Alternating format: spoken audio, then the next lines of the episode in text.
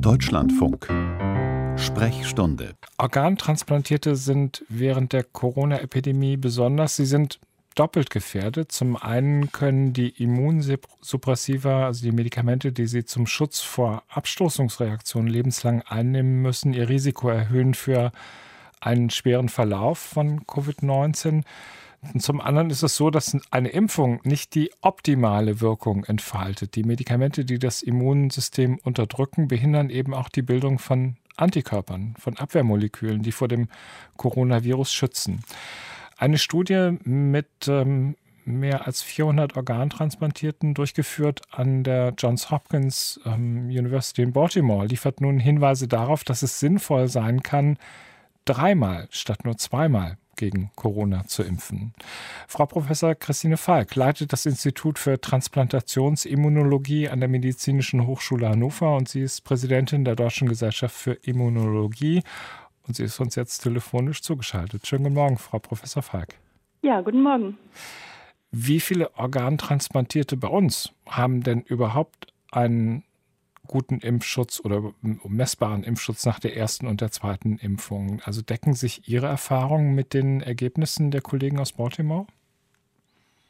Wir sind gerade dabei, bei unseren Transplantierten genau das zu untersuchen, weil wir ja ein bisschen später mit der Impfung angefangen haben als in den USA. Es gibt so verschiedene Publikationen, darunter auch welche aus der Charité und aus dem Homburger Zentrum Homburg-Saar, dass wir ähnliche Beobachtungen haben.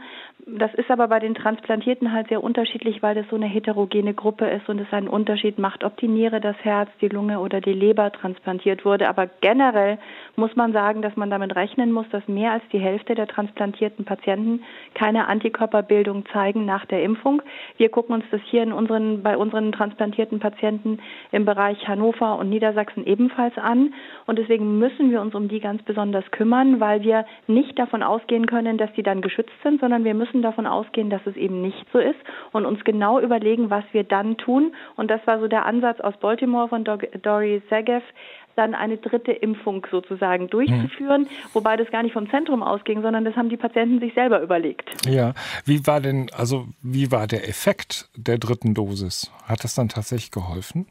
Das ist genau das, was wir versuchen hier auch zu zeigen und was wir uns so überlegen, was sehr wahrscheinlich passiert. Die Patienten dort haben sich selber gedacht, naja, wenn ich keinen Antikörper habe, versuche ich mir selber eine dritte Impfung zu organisieren.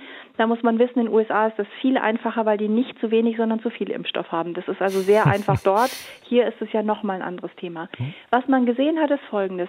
Die Leute, die schon so ein bisschen Antikörperantwort hatten, wo man merkt, das Immunsystem kann so ein bisschen reagieren, kommt aber nicht so weit durch die Immunsuppression die haben davon richtig profitiert. Das waren so ungefähr ähm, ein Viertel der Patienten, die haben dann richtig gute Antikörperantworten gemacht.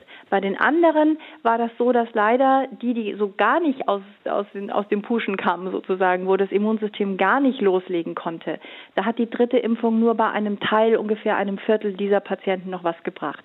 Die Zahlen sind extrem klein. Wir reden hier von 30 Personen, die sich dann diese dritte Impfung besorgt haben.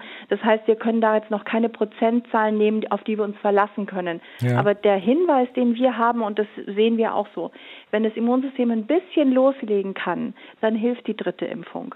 Es gibt aber auch Patienten, wo nicht mal das möglich ist, weil die vielleicht eine sehr starke Immunsuppression brauchen.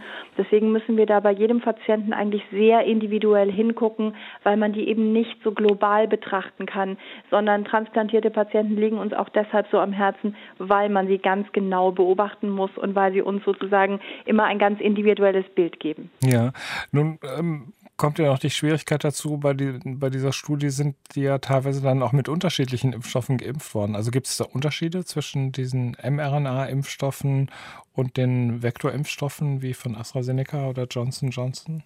Also bei diesen kleinen Zahlen und dieser Studie kann man das noch nicht herauslesen. Es gibt aber eine sehr schöne Studie von Martina Seester aus Homburg-Saar, die bei den Patienten, die nierentransplantiert waren, dort gezeigt hat, das, was wir auch von den Normalpersonen kennen, die nicht transplantiert sind, dass der AstraZeneca-Impfstoff sehr gut ist in der ähm, Auslösung einer T-Zellantwort und die Antikörper auch, aber eben besonders gut für die T-Zellen und dass die mRNA-Impfstoffe besonders effektiv sind in der Antikörperbildung. Das heißt, im Moment kristallisiert sich sogar heraus, dass wenn man erst AstraZeneca und dann BioNTech impft, dass man dann eigentlich sozusagen die, die, besten, ähm, äh, die beste Möglichkeit aus beiden Varianten kombinieren kann. Und deswegen gehen wir da im Moment davon aus, dass es für die Organtransplantierten ganz wichtig sein wird, dass man möglicherweise sogar Vektorimpfstoffe mit mRNA kombiniert. Das ist jetzt aber so eine Erwartung, die wir haben, aber die Zahlen, die wir haben, reichen dafür nicht ja. aus.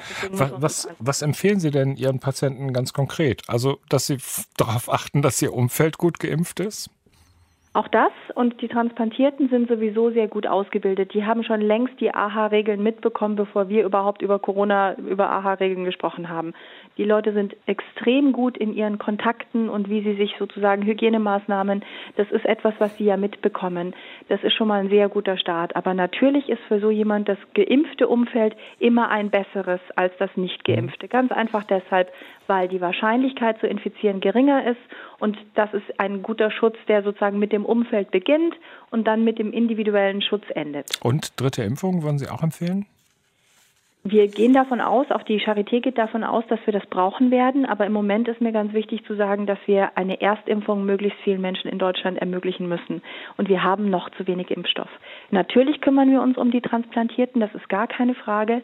Aber wir müssen uns auch darum kümmern, dass wir möglichst vielen Menschen eine Erstimpfung ermöglichen, damit wir jetzt für den Herbst und den Winter möglichst gut aufgestellt sind. Und parallel dazu überlegen wir uns sehr genau, ob wir das machen und wie wir das machen für die Transplantierten, das sieht sehr danach aus und ich kann Ihnen noch nicht so genau sagen, wie pauschal man sagen kann, was ist die beste Variante für eine dritte Impfung, aber genau das wollen wir vielleicht sogar individuell für jeden herausfinden, um da möglichst guten Schutz zu erzeugen. Frau Professor Christine Falk, Sie leitet das Institut für Transplantationsimmunologie an der Medizinischen Hochschule Hannover und Sie ist Präsidentin der Deutschen Gesellschaft für Immunologie. Herzlichen Dank für das Gespräch. Ich danke Ihnen.